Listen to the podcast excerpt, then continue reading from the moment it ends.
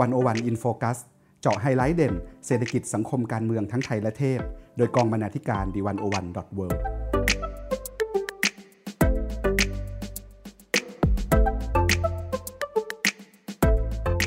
สวัสดีค่ะคุณผู้ฟัง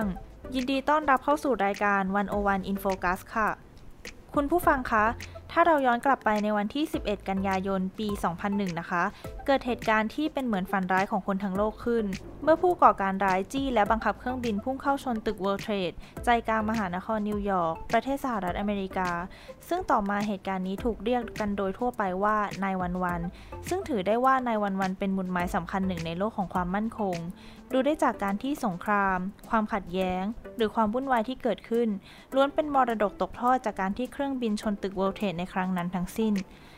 ในโอกาสครบรอบ 19 ปี nine one one เหตุการณ์วินาศกรรมสะเทือนโลกนะคะ101 In Focus ตอนนี้ ขอชวนคุณผู้ฟังมาร่วมมองโลกความมั่นคงหลัง nine one one ผ่านชิ้นงานใน 101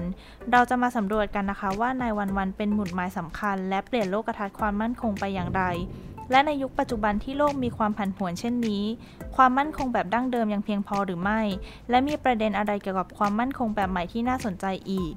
วันนี้ดิฉัน การทีลาภูริวิกรัย ร่วมด้วยคุณนาราจยา ตันจ่าพัดกุลดำเนินรายการค่ะ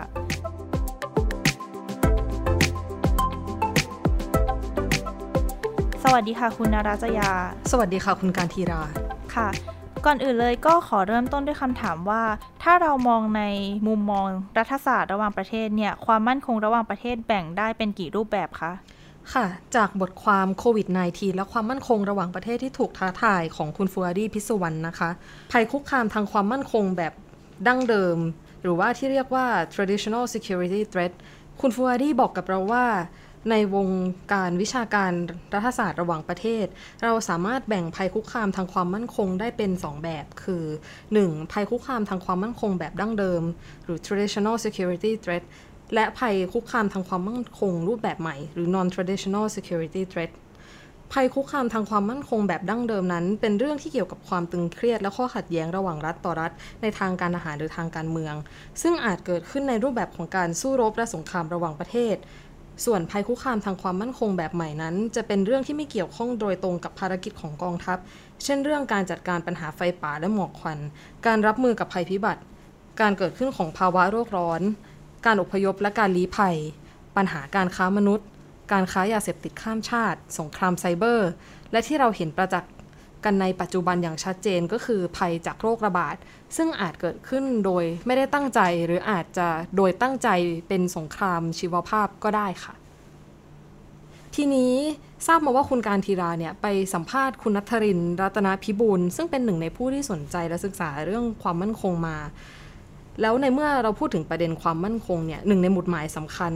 ก็คือเหตุการณ์วินาศกรรม 11 กันยา หรือว่าที่เรารู้จักกันว่านายวันวันเนี่ย ตรงนี้สำหรับคนที่มองโลกผ่านแว่นตาความมั่นคงอย่างคุณนัทริน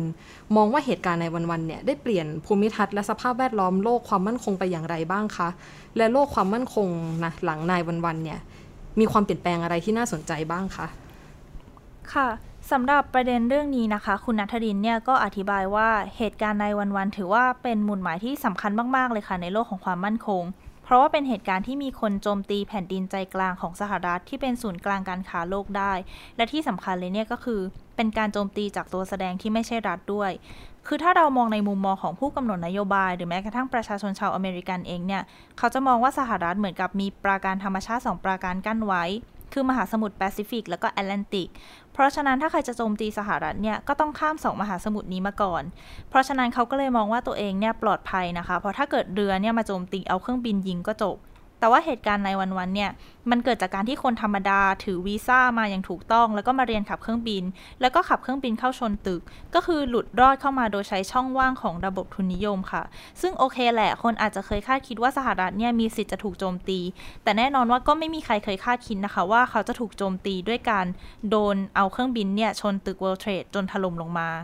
ทีนี้เมื่อเกิดนายวันวันขึ้นมาเนี่ยก็อย่างที่บอกไปแล้วนะคะ ว่าตัวแสดงที่ไม่ใช่รัฐเนี่ยคือเข้ามามีบทบาท ตรงนี้ก็ทำให้สหรัฐเนี่ยเริ่มเห็นความสำคัญของกลุ่ม ผู้ก่อการร้ายทั่วโลกแล้วว่าเนี่ยเป็นเรื่องอันตรายนี่ไม่ใช่เรื่องเล่นๆ ในเมื่อมีกลุ่มที่สามารถโจมตีสหรัฐได้ เขาก็โจมตีประเทศอื่นได้ ขณะที่ประเทศเล็กๆ เช่น อิหร่านหรือว่าเกาหลีเหนือ ก็เริ่มเข้ามามีบทบาทในเวทีโลกมากขึ้น ส่วนสงครามก็เริ่มมีความซับซ้อนมากขึ้น แต่ว่ากลับมีขนาดเล็กลง แล้วก็ใช้คนน้อยลงนะคะ ก็คือเราจะไม่เห็นสงครามขนาดใหญ่แบบสงครามอ่าวอีกแล้ว แต่ว่าเราอาจจะเห็นสงครามแบบที่คน 5 หรือว่า 6 คนเนี่ยรวมตัวกันก่อวินาศกรรมแทน ทีนี้พอเกิดในวันวันขึ้น เราก็จะเห็นว่ามันเกิดความวุ่นวายหลาย ๆ เรื่องตามมานะคะ เราเห็นปากการประกาศสงครามต่อต้านการก่อการร้าย เราเห็นความขัดแย้ง เราเห็นความยุ่งเหยิงในการเมืองระหว่างประเทศ ซึ่งทุกวันนี้เนี่ยหลาย ๆ เหตุการณ์ก็ยังไม่จบสิ้นลง นอกจากนี้นะคะ เหตุการณ์ในวันวันเนี่ยยังแสดงให้โลกเห็นว่าสหรัฐอเมริกาไม่ใช่ประเทศที่ปลอดภัยอีกต่อไป แล้วก็เป็นเหมือนกับการพลิกโลกไปอีกรูปแบบหนึ่ง คือก่อนหน้านี้เนี่ยโลกเราเคยสมาทานลัทธิเสรีนิยม หรือว่า liberalism ใช่ไหมคะ ดูได้จากการที่มีการเปิดเสรีทางการค้า มีคนเดินทางได้อย่างอิสระ คือเป็นยุคสมัยของสันติภาพ แต่พอเกิด nine one one แล้วเนี่ย โลกเริ่มหันกลับมาหาแนวคิดแบบสัจจนิยม หรือว่า realism มากขึ้น หลังที่เราจะเห็นนะคะว่าคนที่จะเดินทางเข้าสหรัฐได้เนี่ย ก็จะต้องผ่านการสัมภาษณ์วีซ่าแล้วก็การสกรีนที่ค่อนข้างเข้มงวดมาก ทางฝั่งคนอเมริกันเองนะคะ ก็เริ่มตั้งคำถามว่า แล้วกองทัพจะปกป้องชาวอเมริกันจากคนธรรมดาที่เป็นผู้ก่อการร้าย ซึ่งเราไม่รู้จักมาก่อนได้ไหม รัฐจะตอบสนองอย่างไร เพราะว่าทุกครั้งที่เกิดการก่อการร้ายเนี่ยก็ต้องบอกว่ารัฐเสียหน้า แต่ว่าทางนี้นะคะ เราก็ต้องระวังด้วยค่ะว่า พอเราพูดถึงการคำนึงถึงความมั่นคงมากๆเนี่ยมันก็เท่ากับว่าเราเปิดช่องให้รัฐละเมิดความเป็นส่วนตัวของเราด้วย เช่นตอนที่เกิดนายวันวันใหม่ๆนะคะ ชาวอเมริกันเนี่ยเขายอมมอบความเป็นส่วนตัวให้กับรัฐเลย เพราะว่าเขากลัวมากๆ ช่วงแรกที่อเมริกาทำสงครามอิรักนะคะ คนก็ต่อต้านน้อยมาก เพราะว่าคนอเมริกันเนี่ยเขาแค้น เขาเห็นภาพที่สื่อฉายออกไป เป็นภาพผู้ชายกระโดดตึกลงมา เป็นภาพที่แม่ส่งข้อความเสียงให้ลูกก่อนเครื่องบินตก ตรงนี้เนี่ยเป็นอะไรที่คนอเมริกันค่อนข้างสะเทือนใจนะคะพราะเขามองว่าตัวเองเนี่ยถูกกระทำแต่ว่าก็อย่างที่บอกไปนะคะ ว่าเส้นแบ่งระหว่างความมั่นคงกับเรื่องความเป็นส่วนตัวเนี่ย ก็สำคัญมาก เส้นแบ่งตรงนี้อยู่ที่ว่ารัฐจริงใจกับประชาชนแค่ไหน เพราะว่ามันก็เป็นทางแพร่งระหว่างความมั่นคงกับความเป็นส่วนตัวด้วยค่ะ แล้วทีนี้เนี่ยเราสามารถมองในมุมที่ว่าสหรัฐใช้ภาพเหตุการณ์นายวันๆเพื่อผลิตซ้ำและสร้างความชอบธรรมให้กับตนเองในการเข้าไปยังประเทศอื่น หรือว่าแสวงหาผลประโยชน์ในประเทศอื่นได้ด้วยไหมคะค่ะสำหรับประเด็นนี้นะคะ คุณนัทรินก็อธิบายว่าจริง ๆ แล้วเนี่ย การผลิตซ้ำมันมีอยู่แล้วค่ะ เพราะว่ารัฐบาลเนี่ยเขาต้องหาเสียงสนับสนุนจากประชาชน ก็คือต้องบอกให้ได้ว่าประเทศนั้นๆ หรือว่ากลุ่มนั้นๆเนี่ยเขาเป็นภัยคุกคามกับสหรัฐยังไงทำไมสหรัฐต้องเข้าไป เพราะว่าไม่งั้นเนี่ยก็จะเกิดเหตุการณ์ซ้ำรอยแบบสมัยสงครามเวียดนามนะคะ ที่ผู้กำหนดนโยบายเนี่ยตอบแบบเป็นรูปธรรมไม่ได้ว่าจะเข้าไปทำอะไรในเวียดนาม สุดท้ายประชาชนชาวอเมริกันก็ต่อต้านสงครามเวียดนามนะคะ แต่ว่าในกรณีของ nine one one เนี่ยสหรัฐบอกชัดเจนเลยว่า เราต้องไปโจมตีฐานผู้ก่อการร้ายในประเทศนั้นนะ เพื่อสกัดกั้นไม่ให้เขาเข้ามาโจมตีแผ่นดินสหรัฐอีก ซึ่งคนอเมริกันก็เห็นภาพแล้วว่าถ้าเราปล่อยให้พวกเขาเข้ามาเนี่ยก็อาจจะเกิดเหตุการณ์แบบ nineวันๆที่ไหนก็ได้ ครั้งนี้ก็เลยไม่เหมือนสงครามเวียดนามค่ะ เพราะว่าคนอเมริกันเนี่ยสนับสนุนเรื่องนี้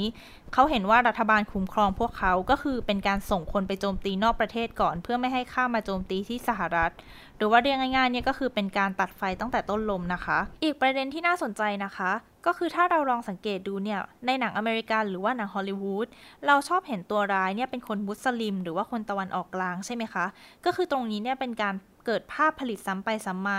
ซึ่งไม่ใช่แค่กับคนอเมริกันนะคะ คนไทยบางส่วนเองก็ยังมองว่าคนมุสลิมเนี่ยมาจะเป็นผู้ก่อการร้าย แต่ว่าจริงๆเนี่ยพวกเขาก็คือเหยื่อ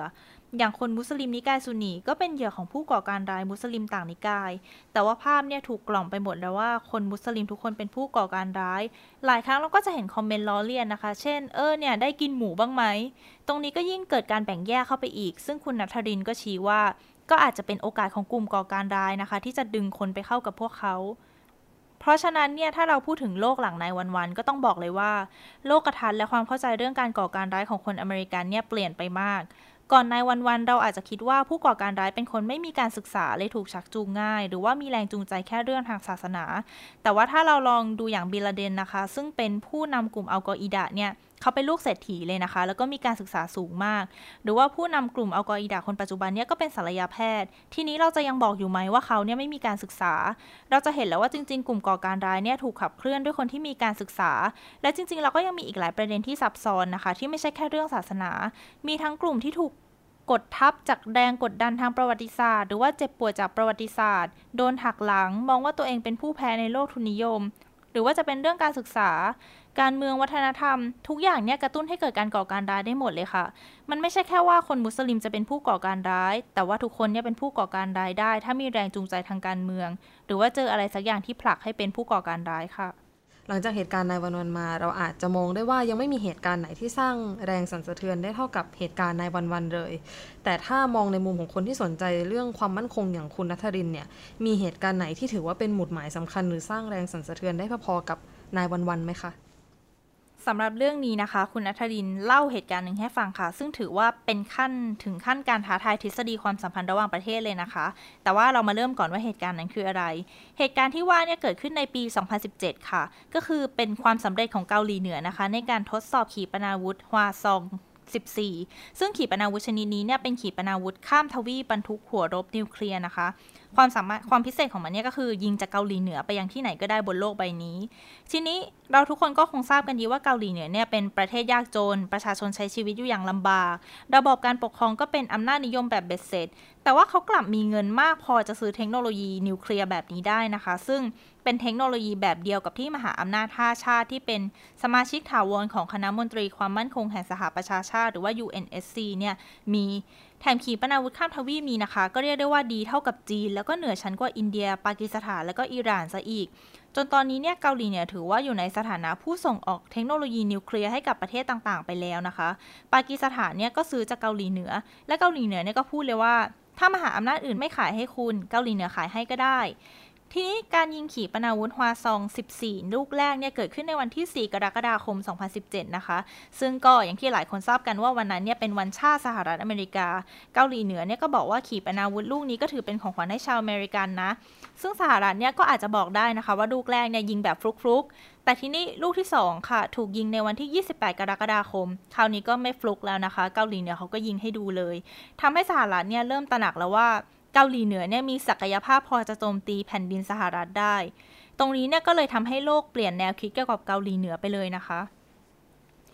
ทีนี้พอเกาหลีเหนือยิ่งขีปนาวุธได้อย่างนี้แล้วเนี่ยมันก็เกิดความเปลี่ยนแปลงก็คือเกาหลีเหนือเนี่ยสามารถไปขึ้นโต๊ะเจรจากับเกาหลีใต้และสหรัฐได้ในช่วงปี 2018 แล้วก็ 2019 นะคะ ซึ่งตัวเกาหลีเหนือเองเนี่ยเขาก็อยากมาขึ้นโต๊ะเจรจาในสถานะพูดเสมอกันอยู่แล้ว เพราะเขามองว่าตัวเองเนี่ยมีนิวเคลียร์แล้วนะ จะมาบอกว่าเขาเป็นประเทศยากจนไม่ได้อีก เราก็จะเห็นนะคะว่าเกาหลีเหนือเนี่ยเป็นประเทศที่ซับซ้อนมาก เพราะว่าเขาใช้อาวุธนิวเคลียร์ในการยกสถานะตัวเองขึ้นมาเทียบกับประเทศอื่น ขณะที่การที่ประธานาธิบดีโดนัลด์ทรัมป์ยอมจับมือกับคิมจองอึนก็เหมือนเป็นการแสดงแล้วว่าทรัมป์เนี่ยเขาตระหนักถึงผู้นำเกาหลีเหนือในฐานะผู้นำที่ถูกต้องทีนี้อาจจะมีหลายคนตั้งข้อสังเกตว่า นโยบายของสหรัฐเกี่ยวกับเกาหลีเหนือเนี่ยเปลี่ยนไปเพราะการขึ้นดำรงตำแหน่งของทรัมป์หรือเปล่า แต่จริงๆเนี่ยเราต้องย้อนไปดูนะคะ ว่าช่วงต้นปี 2017 เนี่ย ก่อนที่บารักโอบามาประธานาธิบดีคนก่อนจะอำลาตำแหน่งเนี่ยเขาได้ทิ้งท้ายไว้กับทรัมป์อย่างหนึ่งนะคะ ว่าเกาหลีเหนือเนี่ยถือว่าเป็นปัญหาสำคัญที่สุด คุกคามสหรัฐมากกว่าจีน หรือว่ามากกว่าตะวันออกกลางซะอีก เพราะว่าเกาหลีเหนือเนี่ยแสดงให้เห็นแล้วว่าเขาสามารถโจมตีสหรัฐได้จริง ๆ แล้วเหตุการณ์ดังกล่าวนี้ท้าทายความสัมพันธ์ระหว่างประเทศอย่างไรบ้างคะสำหรับเหตุการณ์นี้นะคะ ถ้าเรามองเรื่องทฤษฎีความสัมพันธ์ระหว่างประเทศเนี่ยก็ต้องบอกว่าเหตุการณ์นี้เนี่ยเปลี่ยน ความคิดเกี่ยวกับทฤษฎีสัจนิยมไปเลยค่ะ เพราะว่าเราจะเห็นว่าประเทศเล็กๆเนี่ยกลายมาเป็นภัยคุกคาม แล้วก็ท้าทายประเทศใหญ่ได้ เพราะฉะนั้นเนี่ยมันไม่สำคัญอีกต่อไปแล้วว่าประเทศจะต้องเข้มแข็งเท่านั้นถึงจะสู้ได้ เพราะเราจะเห็นแล้วว่าประเทศที่อ่อนแอ แล้วก็เปราะบางอย่างเกาหลีเหนือเนี่ยก็สามารถเป็นภัยคุกคามได้เหมือนกัน แต่ที่น่ากังวลอย่างหนึ่งนะคะก็คือ คนเนี่ยอาจจะยังไม่ได้มองไปที่เกาหลีเหนือมากเท่าไหร่ แต่ว่าจะมองจีนกับรัสเซียว่าเป็นภัยคุกคามมากกว่า แต่ว่าเราก็อย่าลืมนะคะว่าเกาหลีเหนือเนี่ยเขาเป็นประเทศเล็ก ๆ แต่ว่าถึงขั้นทำให้สหรัฐเนี่ยต้องขึ้นโต๊ะเจรจาได้ และที่น่ากลัวนะคะก็คือ ในอนาคตเนี่ยผู้นำคิมจองอึนนะคะ ประกาศว่าจะปฏิรูปกองทัพให้ทันสมัยและมีนิวเคลียร์มากกว่าเดิม ก็น่าจับตาดูต่อไปนะคะ ว่าสหรัฐเนี่ยจะทำยังไง ทีนี้เราพูดถึงจีนใช่ไหมคะ หลายคนเนี่ยมองจีนว่าเป็นภัยคุกคามสำคัญเหมือนกัน แต่เราจะเห็นว่าจีนเนี่ยจริงๆเขามีข้อจำกัดไม่เหมือนเกาหลีเหนือ เพราะถ้าพูดง่ายๆเนี่ยคือเกาหลีเหนือเขาเป็นประเทศที่ยากจนอยู่แล้ว คือเขาไม่มีอะไรจะเสียแล้ว แต่ว่าจีนเนี่ยเขามีทั้งเรื่องเศรษฐกิจประชาชน และก็ความมั่นคงภายใน ซึ่งตอนนี้เนี่ยเขาเริ่มคุมไม่อยู่แล้วนะคะ เพราะถ้าเราลองดูงบประมาณความมั่นคงของจีนเนี่ยจะเห็นว่า จีนใช้งบประมาณไปกับความมั่นคงภายในมากกว่าภายนอกนะคะ ก็คือใช้งบเพื่อคุมไม่ให้คนในประเทศเนี่ยต่อต้านพรรคคอมมิวนิสต์จีน แต่ว่าเกาหลีเหนือเนี่ยเขาเป็นเผด็จการสมบูรณ์เลยค่ะ มีพรอพากันดาแล้วก็มีข้อได้เปรียบทางการเมืองระหว่างประเทศอย่างหนึ่งนะคะ เพราะว่าเขาเนี่ยเป็นประเทศเล็ก ถ้าสมมติสหรัฐเนี่ยโต้ตอบอะไรเขา คนก็จะมองเขาว่าเป็นเหมือนประเทศใหญ่ที่รังแกประเทศเล็กๆทีนี้ถ้าเรามองในมุมมองของนายวันวันนะคะ เหตุการณ์นี้เนี่ยก็ยังสำคัญกับนายวันวันอย่างหนึ่งค่ะ เพราะว่า เกาหลีเหนือเนี่ยกลายเป็นประเทศที่ไปสนับสนุนกลุ่มก่อการร้ายทั่วโลกแล้วนะคะ แต่ว่าบทบาทของเกาหลีเหนือสำคัญอย่างนี้แล้วเนี่ย แต่ว่าเราเนี่ยแทบไม่มองตรงนี้บ้างเลย แต่ว่าทางนี้ทางนั้นนะคะ พูดถึงเรื่องความมั่นคงแบบดั้งเดิม หรือว่าเรื่องของกองทัพการทหารกันมาเยอะแล้ว คุณนัทรินก็ชี้ให้เราเห็นนะคะว่าความมั่นคงแบบดั้งเดิมเนี่ยก็ยังได้รับความสำคัญอยู่ แต่ว่าในโลกทุกวันนี้นะคะ ความมั่นคงแบบดั้งเดิมเนี่ยมันอาจจะไม่เพียงพอหรือว่าไม่ตอบโจทย์อีกต่อไป แล้วหลายคนเนี่ยก็ชอบมองข้ามเรื่องความมั่นคงแบบใหม่ ๆ ไปด้วย ทั้งทั้งที่ตอนนี้เนี่ยในโลกยุคปัจจุบัน ความมั่นคงแบบใหม่เนี่ยเริ่มเข้ามามีบทบาท เชื่อมต่อแล้วก็กระทบกับความมั่นคงแบบดั้งเดิมอยู่แล้ว เช่นง่าย ๆ ก็คือเรื่องภาวะโลกร้อนนะคะ โลกร้อนเนี่ยทำให้เกิดโรคระบาดใหม่ ๆ สภาวะแวดล้อมถดถอยเราลองนึกภาพว่าสมมติเนี่ยแรงมากจนปลูกข้าวไม่ได้ ก็จะกระทบความมั่นคงทางอาหาร พอกระทบความมั่นคงทางอาหาร ก็อาจจะนำไปสู่ภัยพิบัติ คนยากจน แย่งชิง ต้องย้ายถิ่นฐานจนนำไปสู่การเผชิญหน้า สุดท้ายก็อาจลุกลามบานปลายจนกลายเป็นการทำสงครามได้ในที่สุดนะคะ ทีนี้อย่างที่บอกไปว่าความมั่นคงแบบใหม่เนี่ยเริ่มเข้ามามีบทบาทสำคัญมากขึ้นเรื่อยๆ โดยเฉพาะอย่างยิ่งนะคะ เมื่อปีนี้เนี่ยโลกเราต้องเผชิญกับโรคระบาดอย่างโควิด -19 หลายคนก็มองว่าโควิดเนี่ยจะเปลี่ยนระเบียบโลกไปโดยสิ้นเชิงเลยนะคะ แล้วความมั่นคงแบบใหม่ที่ไม่ได้เกี่ยวกับการทหารเนี่ย ก็เริ่มได้รับการพูดถึง เริ่มได้รับความสนใจมากขึ้น ตรงนี้ก็เลยอยากชวนคุณนรัจยาคุยค่ะว่าตัวโควิดเนี่ยได้เข้ามาท้าทายความมั่นคงระหว่างประเทศยังไงบ้าง ค่ะ จากบทความชิ้นเดิมของคุณฟัวดี้นะคะ คุณฟัวดี้เนี่ยชี้ให้เห็นว่าก่อนหน้าการแพร่ระบาดของโรคโควิด -19 เนี่ยวงวิชาการ รวมไปถึงโลกแห่งการปฏิบัติเนี่ยได้ให้ความสำคัญกับภัยคุกคามทางมั่นคงแบบดั้งเดิมมากกว่ายังมีนัยยะสำคัญ งานวิชาการส่วนใหญ่สายรัฐศาสตร์ความสัมพันธ์ระหว่างประเทศที่ถูกหยิบยกขึ้นมาและยกย่องเนี่ยมักจะวนเวียนอยู่กับเนื้อหาที่ว่าด้วยความขัดแย้ง ด้านในด้านอำนาจการทหารทฤษฎีต่างๆ ที่ถูกคิดค้นและยอมรับในวงกว้างในเชิงแกนเทอรีซึ่งมักหนีไม่พ้นพื้นฐานความคิดในเชิงความขัดแย้งทางความมั่นคงทางการทหาร ในโลกแห่งความเป็นจริง ปัจจัยสำคัญที่กำหนดความเป็นไปของความสัมพันธ์ระหว่างประเทศ ก็หนีไม่พ้นเรื่องความมั่นคงในทำนองนี้ ในทางตรงกันข้าม งานวิชาการที่มุ่งเน้นการศึกษาด้านภัยคุกคามแบบใหม่เนี่ยที่โดดเด่นก็ยังมีไม่มากอีกทั้งทฤษฎีแขนงต่างๆ ในโลกการศึกษาความสัมพันธ์ระหว่างประเทศเนี่ยก็ไม่ได้พยายามชี้แจงให้กระชับแต่อธิบายได้กว้าง ส่วนใหญ่จะเป็นทฤษฎีในเชิงกลางๆ ที่รวบรวมทฤษฎีก่อนหน้านี้มาอธิบายปรากฏการณ์ที่เฉพาะเจาะจง เรียกได้ว่าเป็นทฤษฎีที่ยาวแต่อธิบายได้แคบนะคะ แต่ว่าหลังจากปรากฏการณ์โควิด -19 ครั้งนี้เนี่ยโลกแห่งความสัมพันธ์ระหว่างประเทศจะเปลี่ยนไปจากเดิม การให้คุณค่าต่อภัยคุกคามแบบใหม่ที่เราได้กล่าวกันไปแล้วในเบื้องต้นบ้างเนี่ยจะมีความสำคัญมากยิ่งขึ้น และจะเกิดทรัพยากรในการทำงานวิจัยในเชิงนี้มากขึ้นในโลกแห่งการศึกษานะคะ จะมีทฤษฎีใหม่เกิดขึ้น มีคำอธิบายมุมมองใหม่ ที่ไม่ได้ยึดโยงกับฐานความคิด อำนาจด้านการทหารหรือสงคราม และการศึกษาภัยคุกคามทางความมั่นคงแบบใหม่เนี่ยจะแปลเปลี่ยนเป็นวิถีทางหลักของโลกความมั่นคงนะคะ ส่วนถ้าถามว่าปรากฏการณ์โควิด -19 เนี่ยมันเปลี่ยนโลกความมั่นคงไปอย่างไรบ้าง ในทางปฏิบัติเนี่ยประเทศต่างๆ ก็จะตีความและให้ความสำคัญกับความหมายของคำว่ามั่นคง ในมุมที่กว้างมากขึ้น กระทรวงสาธารณสุขในแต่ละประเทศเนี่ยจะกลายเป็นกระทรวงด้านความมั่นคง บุคลากรทางการแพทย์เนี่ย มีหน้าที่เปรียบเสมือนกองทัพให้การต่อสู้กับภัยคุกคามรูปแบบใหม่ และแน่นอนว่าเวทีการประชุมนานาชาติเนี่ยก็จะมีการกล่าวถึงประเด็นนี้เป็นอันดับต้นๆ เพราะฉะนั้นคุณฟัวดี้จึงมองว่าการให้ความสำคัญกับภัยคุกคามทางความมั่นคงแบบดั้งเดิมเนี่ยจะต้องถูกทบทวนอย่างถี่ถ้วน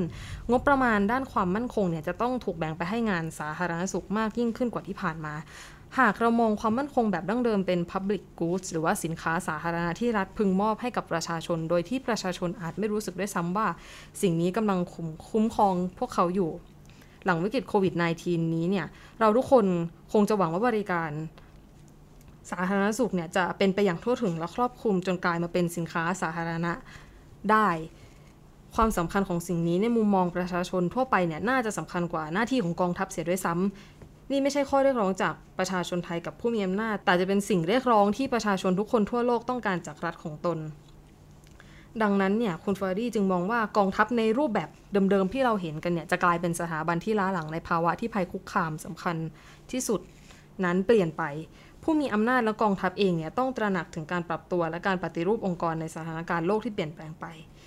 ทีนี้เนี่ยคุณฟัวดี้ได้ชี้ให้เห็นว่าการปฏิรูปสามารถเกิดได้ ภายใต้ 2 แนวทางหลักก็คือ 1. จำกัดอำนาจหน้าที่ของกองทัพเนี่ยให้เล็กกว่าเดิม แต่มีประสิทธิภาพ และมีความเป็นมืออาชีพในหน้าที่มากยิ่งขึ้น ในตรรกะนี้เนี่ยกองทัพควรมีเป้าหมายเพื่อป้องกันประเทศต่อการคุกคามทางการอาหารจากศัตรูเท่านั้น แยกหน่วยงานและงบประมาณที่เคยทำหน้าที่บรรเทาสาธารณภัย และบำเพ็ญประโยชน์ออกมาเพื่อเสริมสร้างบุคลากรในหน่วยงานต่าง ๆ ของประเทศที่ตกตอบโจทย์กับภัยคุกคามในปัจจุบันมากยิ่งขึ้น 2. การขยายขอบเขตหน้าที่ของกองทัพให้ครอบคลุมการต่อสู้กับภัยคุกคามรูปแบบใหม่ ซึ่งการจะทำเช่นนี้ได้เนี่ยกองทัพจะต้องมีความน่าเชื่อถือจากประชาชนสูง จากสถานการณ์ในปัจจุบันเนี่ยหลายประเทศจึงดึงกองทัพเข้ามามีส่วนร่วมในการฝ่าวิกฤตโควิด -19 ตัวอย่างเช่น กองทัพเยอรมนีมีการระดมแพทย์ทางการทหาร 3,000 คนเพื่อส่งไปช่วยเหลือตามโรงพยาบาลต่างๆ กองทัพเกาหลีเนี่ยก็มีการ ระดมบุคลากรทางการแพทย์อย่างน้อย 1,000 กว่าคนไปช่วยเหลือสถานพยาบาลพลเรือน และบุคลากรอื่น ๆ ส่งไปยังโรงงานผลิตหน้ากากหากเราจะต้องเจอกับสถานการณ์ภัยคุกคามแบบใหม่นี้มากขึ้น และหากกองทัพจะปฏิรูปไปในทิศทางนี้ การจัดซื้ออาวุธเนี่ยก็ต้องมีการเปลี่ยนแปลงในเชิงยุทธศาสตร์ แบบแผนในการดำเนินยุทธวิธี ก็ต้องมีการเปลี่ยนแปลงด้วย แต่ทั้งนี้เนี่ยคุณฟารีได้ตั้งข้อสังเกตไว้ว่าการจะเพิ่มอำนาจให้กับกองทัพอย่างเป็นทางการในลักษณะนี้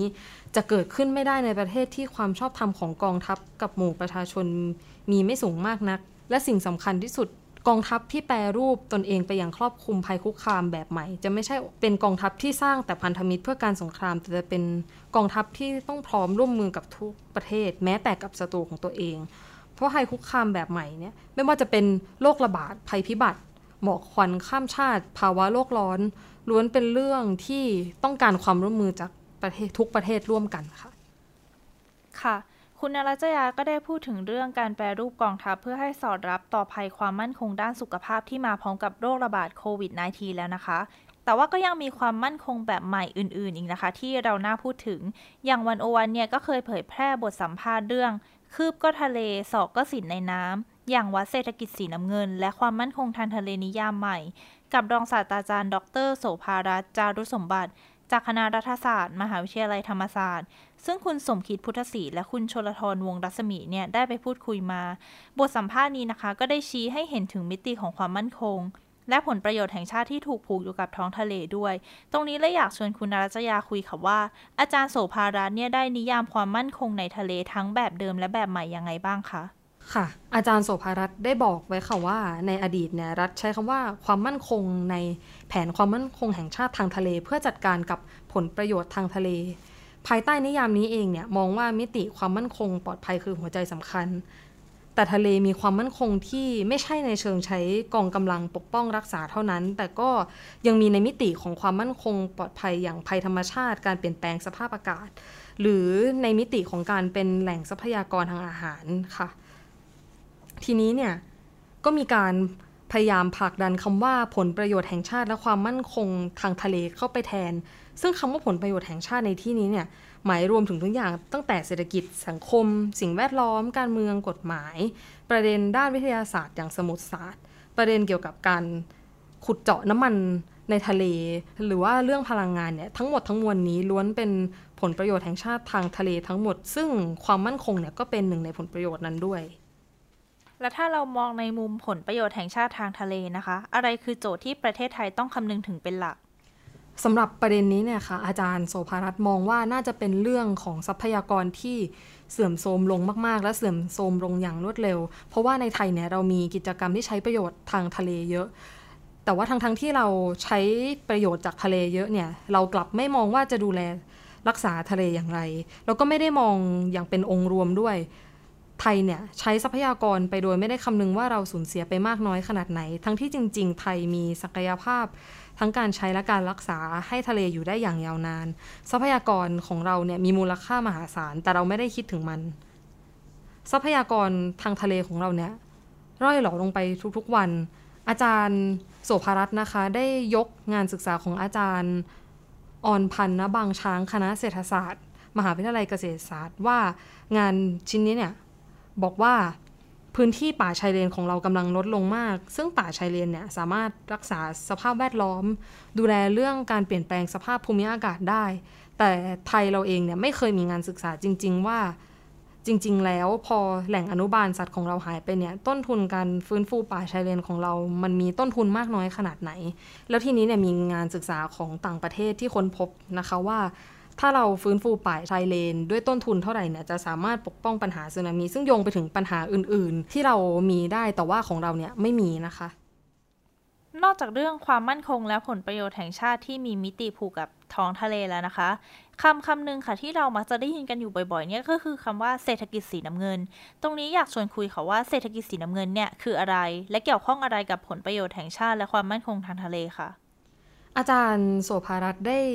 บอกในประเด็นนี้นะคะว่าเศรษฐกิจสีน้ำเงินหรือว่าการพัฒนากรอบแนวทางการพัฒนาเศรษฐกิจบนฐานทรัพยากรทางทะเลและชายฝั่งอย่างยั่งยืนเนี่ยเป็นมิติหนึ่งของผลประโยชน์แห่งชาติและความมั่นคงทางทะเลค่ะ เศรษฐกิจสีน้ำเงินเนี่ยมองว่าเราจะต้องทำอย่างไรบ้างให้กิจกรรมทางเศรษฐกิจอยู่กับทะเลได้อย่างยั่งยืน กิจกรรมอะไรที่เกี่ยวข้องและเป็นผลประโยชน์กับทะเล มีอะไรที่เราต้องคำนึงและรักษา เราถึงจะทำให้ผู้คนเห็นคุณค่าและมูลค่าที่แท้จริงของผลประโยชน์นี้ ทีนี้เนี่ยในเชิงวิชาการเศรษฐศาสตร์ เศรษฐกิจสีน้ำเงินเนี่ยมี 2 ระยะก็คือ 1. blue ocean wealth หรือว่าการมองเรื่องความยั่งยืน การพัฒนาระบบเศรษฐกิจที่ไม่ทำลายทรัพยากรสิ่งแวดล้อม เช่น การมองในแง่ที่ว่าจะทำอย่างไร ให้เกิดของเสียน้อยที่สุด หรือไม่มีของเสียเลยเพื่อขับเคลื่อนทางเศรษฐกิจ และอีกในยยะหนึ่งก็คือ blue ocean economy ซึ่งก็คือการบริหารจัดการทรัพยากรทางทะเล เน้นกิจกรรมทางเศรษฐกิจ ก็จะเห็นนะคะว่าเวลาเราพูดถึงเรื่องความมั่นคงเนี่ยถึงมันอาจจะฟังดูเป็นเรื่องยากเรื่องใหญ่ หรือว่าดูไกลตัวเรามาก แต่จริง ๆ ความมั่นคง ไม่ว่าจะเป็นความมั่นคงแบบดั้งเดิม หรือว่าความมั่นคงแบบใหม่ ก็ล้วนส่งผลกระทบกับชีวิตของเราทุกคนอย่างหลีกเลี่ยงไม่ได้ และถ้าเราขยับไปมองในภาพใหญ่อย่างการเมืองระหว่างประเทศนะคะ ก็ต้องบอกว่าประเด็นความมั่นคงยังเป็นประเด็นที่น่าสนใจ และน่าจับตามองอยู่มากทีเดียวค่ะ และนี่ก็คือทั้งหมดในวันโอวันอินโฟกัสสัปดาห์นี้นะคะ ท่านผู้ฟังที่สนใจสามารถติดตามรับฟังวันโอวันอินโฟกัสได้ตอนหน้าค่ะสำหรับวันนี้คุณนาราจยาและดิฉันขอลาไปก่อนค่ะ สวัสดีค่ะ สวัสดีค่ะ